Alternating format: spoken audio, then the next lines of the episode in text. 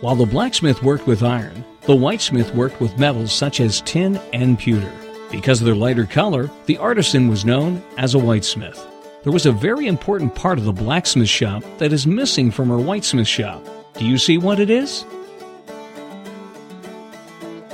If you said the forge or fire, you're right. The whitesmith doesn't need a forge because the whitesmith doesn't need to heat these softer metals to work with them. As you look around the room, you'll see many items made by the tinsmith. Among them are cups, plates, lanterns, and buckets. Because tin was a soft metal, it was also easy to decorate. Design and patterns could be punched into the tin using a hammer and nail. Tin could also be crimped and scalloped to create pretty designs. In some cases, two pieces must be soldered together. Soldering is a process of joining two or more metal pieces by melting a filler to join them together.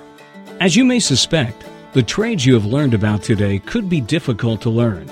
Many young men learned their trades from their fathers. Others served as an apprentice to a craftsperson.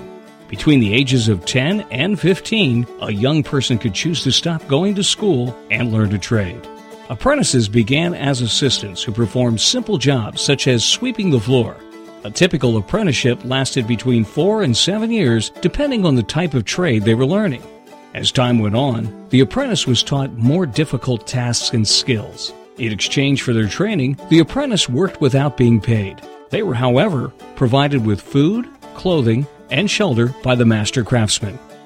Some trades today still learn in this way. Many trade schools require students to complete an apprenticeship. Other jobs have internships where a student learns from a person who has more experience. Did you ever have a student teacher at school? This is the same idea.